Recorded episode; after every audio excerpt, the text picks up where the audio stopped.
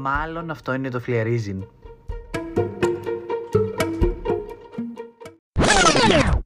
Κλείνω την τζαμαρία στο σπίτι μου γιατί η γιαγιά μου βλέπει το οίκικο και πάμε να τα χώσουμε για άλλη μια μέρα. Καθάρισα και το μικρόφωνο, οπότε αυτή τη φορά θα είναι καλό. Γεια σας αγαπημένοι μου φίλοι, αυτό είναι το Φλιαρίζιν, εγώ είμαι ο Ζάργ και αυτό είναι άλλο ένα επεισόδιο το οποίο θα γυρίσω σήμερα 3 Ιουνίου με τη συγκεκριμένα και νομίζω θα ανέβει σε δύο εβδομάδες από τώρα γιατί έχω προγραμματίσει ήδη το επεισόδιο που φαντάζομαι ακούσατε την προηγούμενη εβδομάδα με το ποιος έβαλε 2,5 αστέρια στην Άριελ. Από εκεί θα πιαστούμε και θα συζητήσουμε κάτι άλλο σήμερα. Ε, το οποίο αυτό είναι η ανικανοποίητη κριτική ταινιών στην Ελλάδα. Γιατί πραγματικά, πραγματικά θα σκότωσω άνθρωπο. Που λέτε λοιπόν, σήμερα χαλαρά Παρασκευή, α, δεν κανόνισα τίποτα για το βράδυ γιατί διάβαζα όλη την ημέρα και δεν θα μπορούσα να κάνω τίποτα άλλο στη ζωή μου γιατί πραγματικά με εξ, εξουθενώνει το διάβασμα για τη σχολή.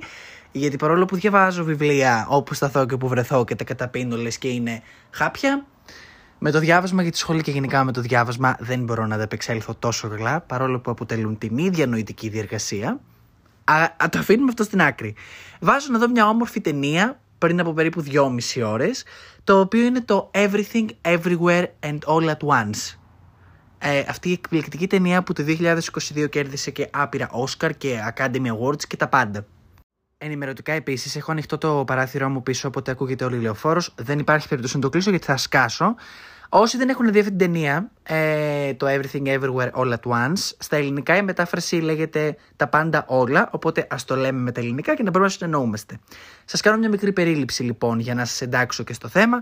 Η πρωταγωνίστριά μας είναι η Evelyn, είναι μια Κινέζα η οποία έχει ένα α, πώς τα λένε αυτά τα καταστήματα που πας και πλένεις, τα, τα πλυντήρια, αυτά που βάζεις τα κέρματα, μπράβο, και μένει ακριβώς από πάνω και δυσκολεύεται οικονομικά με την οικογένειά της, δεν έχει και τις καλύτερες σχέσεις με την κόρη της, δυσκολεύεται να αποδεχθεί ότι η κόρη της α, είναι ομοφιλόφιλη. Και γενικά όλο αυτό το τζέρτζελο ώσπου σε κάποια φάση όταν πάει στην εφορία να πληρώσει κάποιους φόρους, εμφανίζεται από ένα παράλληλο σύμπαν ένας κατάσκοπος μέσα στο σώμα του άντρα της και της λέει ότι είναι αυτή η Εύελιν η οποία πρέπει να σώσει όλα τα υπόλοιπα παράλληλα σύμπαντα γιατί όλες οι υπόλοιπες Εύελιν απέτυχαν. Η συγκεκριμένη ταινία που μπορείτε να καταλάβετε ότι είναι επιστημονικής φαντασίας μεν, αλλά όλες τις ταινίες επιστημονικής φαντασίας κρύβουν πάντα ένα μπισκότο για να σκεφτείς, για να χορτάσεις, για να σε κάνουν λίγο να δεις την πραγματικότητα με ένα άλλο βλέμμα, γιατί συνήθως εμείς οι άνθρωποι φοβόμαστε να κοιτάξουμε την πραγματικότητα με τα δικά μας μάτια, οπότε πρέπει να βλέπουμε ταινίες, σειρές και να διαβάζουμε βιβλία, τα οποία την καλύπτουν τόσο καλά, όπου υποσυνείδητα μας κάνουν να τις σκεφτόμαστε. Η συγκεκριμένη ταινία εκφράζει πραγματικά και παρουσιάζει με πάρα πολύ όμορφο τρόπο ε, πολύ ευαίσθητα θέματα, όπως είναι ας πούμε η απόσπαση προσοχής. Γιατί άμα το δείτε αυτή η ταινία είναι κυριολεκτικά έλα με το μηχανάκι σου απ' έξω. Έλεγα λοιπόν, πραγματεύεται πράγματα όπως είναι το, η απόσπαση προσοχής, όπως είναι η δυσκολία των γονιών να αποδεχτούν τα παιδιά τους, η δυσκολία των γονιών να αποχωριστούν τα παιδιά τους. Ε, τι να σας πω, και άλλα πάρα πολλά θέματα. Ε, στερεότυπα τα οποία καταλαμβάνουν διάφορες, ε, διάφορους πολιτισμούς ε, ανά τον πλανήτη ή και στερεότυπα που αφορούν πολιτισμούς ακόμα και στην Ελλάδα ή γενικά παγκοσμίως. Ε, στερεότυπα, προκαταλήψεις, τα πάντα όλα ε, πέφτουν μέσα σε ένα χωνευτήρι το οποίο είναι παράλληλα σύμπαντα. Το οποίο το ένα ξυπνάει το άλλο και, και, και γίνεται αυτό. Πρέπει να το δείτε για να το καταλάβετε. Είναι μια απίστευτη ταινία. Ε, και τώρα καθίστε να σας πω, βασικά δώστε μου ένα λεπτό να ανοίξω το λάπτοπ, για να σας πω τι ε, βραβεία έχει πάρει αυτή η ταινία και πώς η ανικανοποίητη πραγματικά α, κριτική στην Ελλάδα δεν θέλουν να τις βάλουν όσα αστέρια πραγματικά τις αξίζουν. Λέει εδώ πέρα συγκεκριμένα ότι στο, στη Wikipedia είμαι, η ταινία έχει λάβει σχεδόν καθολική αναγνώριση για την απεικόνηση φιλοσοφικών ενιών όπως ο υπαρξισμός, ο μηδενισμός και ο παραλογισμός, καθώς και άλλα θέματα όπως το τραύμα των γενναιών, η ΔΕΠΗ και η ασιατική αμερικανική ταυτότητα. Τα βραβεία της ταινίας περιλαμβάνουν την ανακήρυξη της πρώτης δεκάδας ταινίας του 2022 από το Εθνικό Συμβούλιο Κριτικής και το Αμερικανικό Ινστιτούτο Κινηματογράφου, δύο χρυσές σφαίρες για τους Γιο και Κουάν, Hello, Michelle Yo. Τι, τι να σας πω. Μπα. Από τις έξι, από, από τις έξι υποψηφιότητες πήρε τις δύο χρυσές σφαίρες. Α, πήρε το βραβείο καλύτερης ταινίας α, musical ή κομμωδία και καλύτερης σκηνοθεσίας. Πέντε βραβεία από 14 κορυφαίες υποψηφιότητες στα βραβεία επιλογής κριτικών. Που όπως είπαμε, ξαναπήρε και την καλύτερη ταινία. Ήταν η καλύτερη ταινία 2022. Hello. Πέντε υποψηφιότητες στα Screen Actors Guild Awards. Άρα, τι άλλο. 10 υποψηφιότητες στη, στη Βρετανική Ακαδημία. 11 υποψηφιότητες στα Oscar. Και έγινε η ταινία με τις περισσότερες υποψηφιότητες της τελετής. Και πήρε τα βραβεία στα Oscar.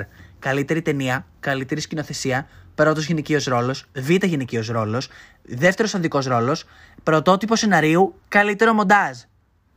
Δεν μπορείτε να το φανταστείτε. Και σε αυτή την ταινία λοιπόν, α, οι Έλληνες κριτικοί, όπου είναι συγκεκριμένα στο Αθηνόραμα, στην Εφημερίδα Συντακτών, α, πρώτο θέμα, News 247, Ελεύθερος Τύπος, Βήμα, Athens Voice, Mega, Lifeo, Καθημερινή, τους μεγαλύτερους φορείς που έχουμε στην Ελλάδα, καταλαβαίνετε, προς ενημέρωση, τις έχουν βάλει από ένα αστέρι που πήρε από το βήμα, πήρε ένα αστέρι από το βήμα, δύο αστέρια από τον ελεύθερο τύπο, τρία αστέρια από το Αθηνόραμα και στη Life πήρε τρία αστέρια. Το πιο ψηλό που έχει πάρει είναι τέσσερα και είναι από το News 24-7. Είμαστε σοβαροί. Δηλαδή, ο μέσος όρος αυτό, αυτό εδώ πέρα, αν τα μαζέψω όλα μαζί, βγαίνει δυόμιση αστέρια. Ε, πάτε καλά. Είμαστε σοβαροί. Λέει ένας εδώ πέρα, ωστόσο το τελικό ξεκαθάρισμα το οποίο έρχεται μερικές στροφές της πλοκής παρακάτω από ό,τι χρειαζόταν, δεν κατάλαβα. Δεν σ' άρεσε η ταινία δηλαδή για να πεις ότι και καλά το καθυστέρησε. OK. Okay. Απογυμνώνει την απολαυστική αυτή φαντασία ως ένα κοινότοπο δράμα πάνω στη δεύτερη ευκαιρία σύσφυξης των ιερών οικογενειακών δεσμών. Οι δεύτερες ευκαιρίες είναι ένα πάρα πολύ σοβαρό πρόβλημα που αντιμετωπίζουμε αυτή τη στιγμή στην, στην κοινωνία. Και όχι μόνο στην Ελλάδα, στον πλανήτη. Και γιατί είναι κοινότοπο δράμα οι δεύτερες ευκαιρίες. σα ίσα, οι δεύτερες ευκαιρίες είναι κάτι το οποίο δεν κάνει πολλοί κόσμος. Και δεν είναι κοινότοπο. Ασχέτως αν είναι κοινότοπο στις ταινίες, είναι κοινότοπο γιατί δεν υπάρχει στην πραγματικότητα. Οι ταινίες συνήθως δείχνουν κάτι το οποίο δεν υπάρχει στην πραγματικότητα. Λίγη τέλος πάντων την κριτική του λέγοντας απογοητευτικά απλοϊκός προορισμός για ένα τόσο απρόπτο συναρπαστικό και κινηματογραφικό ταξίδι. Τι μου λες τώρα; Πιστεύω προσωπικά ότι έχασε όλο το νόημα της ταινίας. Η ταινία κυριολεκτικά θέλει να σου δείξει ότι δεν χρειάζεται να τσακώνεσαι και να παλεύεις και να σκοτώνεις για να κερδίσεις αυτά που θέλεις. Το ότι μπορείς να είσαι καλός άνθρωπος και να πετύχεις κάποια πράγματα. Μπορείς να παλεύεις με την ευγένεια. Κυριολεκτικά τα μηνύματα που είχε για τη θετικότητα που πρέπει να έχουν οι άνθρωποι απέναντι στη σημερινή κοινωνία και στους ανθρώπους που συναναστρέφονται ήταν άπειρα. Και μου λες ότι είναι ένας απογοητευτικός απλοϊκός προορισμός.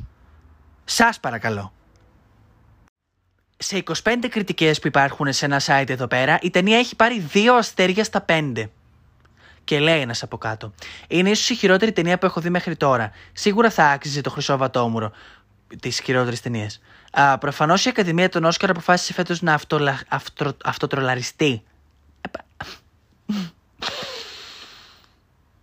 Έχουν ευρέσει πάρα πολύ. Ο ίδιος λέει εδώ πέρα.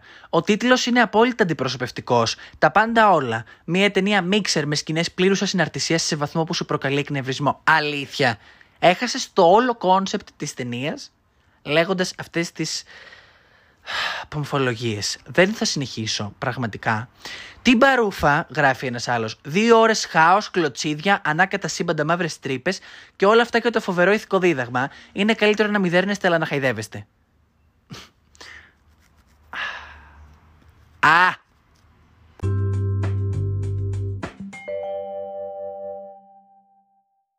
Μπορείτε να με εξηγήσετε γιατί οι Έλληνες είμαστε τόσο ανικανοποιητοί. Δηλαδή, πραγματικά, τι ταινία θέλεις να δεις για να τη βάλεις πέντε αστέρια; Καταλαβαίνω ότι τα πέντε αστέρια είναι σαν το 20 ας πούμε, στο σχολείο και το δεκάρι στο πανεπιστήμιο. Δύσκολο, αλλά όχι άπιαστο. Αλλά πραγματικά, πραγματικά, τι θέλει να δει η Ελλάδα για να νιώσει ευχαριστημένη με κάτι.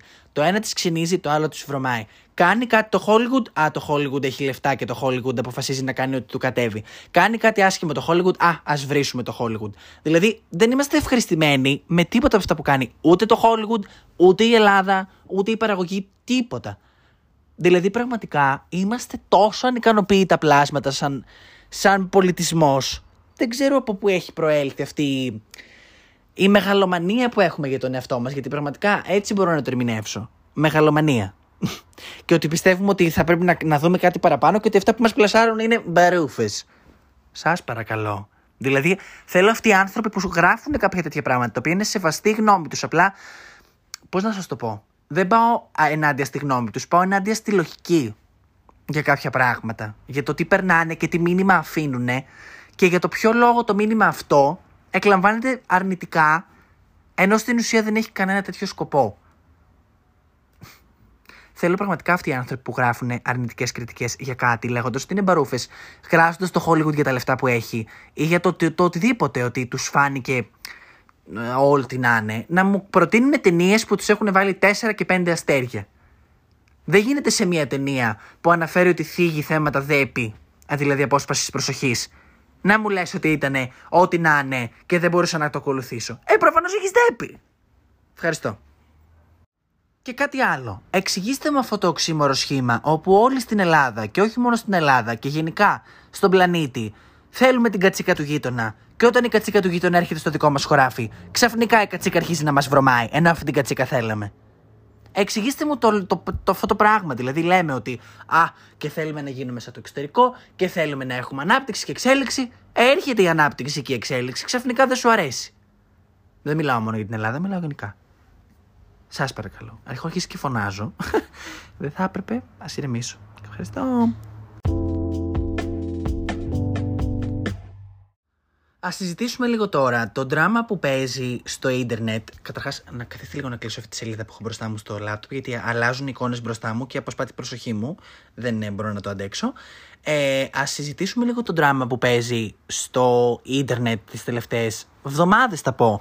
Ή μήνες που ανακοινώθηκε ότι η Άριελ θα είναι μια α, διαφορετικού χρώματος από λευκό. Μια μαύρη κοπέλα. Η πρωταγωνίστρια, η Χάλι Μπέιλι και έχει ταραχτεί το σύμπαν ότι αυτή δεν είναι η Άριελ. Και ε, γιατί πρέπει όλα να τα κάνουμε έτσι; Και γιατί είναι και το political correct; Και α, το ένα και το άλλο. Παιδιά, είμαστε σοβαροί.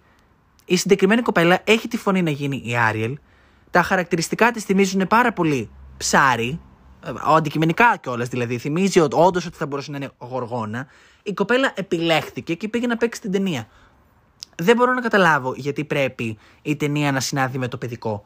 Έχουμε δει πάρα πολλές φορές, και το βλέπω τώρα τον τελευταίο καιρό στο TikTok αυτό το πράγμα, ότι όλες όσες ταινίες έχουν γίνει από τις πριγκίπισες, τύπου η Πεντάμορφη και το τέρας που έπαιζε η Emma Watson, ε, η άλλη που ήταν νομίζω στο Maleficent που έκανε την Ορόρα, καμία δεν έχει σχέση με την πριγκίπισσα την οποία αντιπροσωπεύει.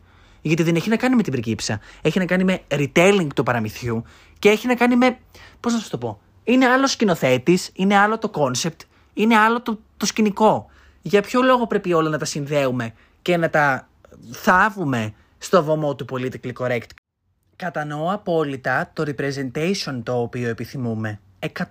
100% και δεν διαφωνώ καν με το ότι επιλέξανε μια μαύρη κοπέλα να παίξει την Άριελ γιατί αυτή τους έκανε, αυτοί επιλέξανε.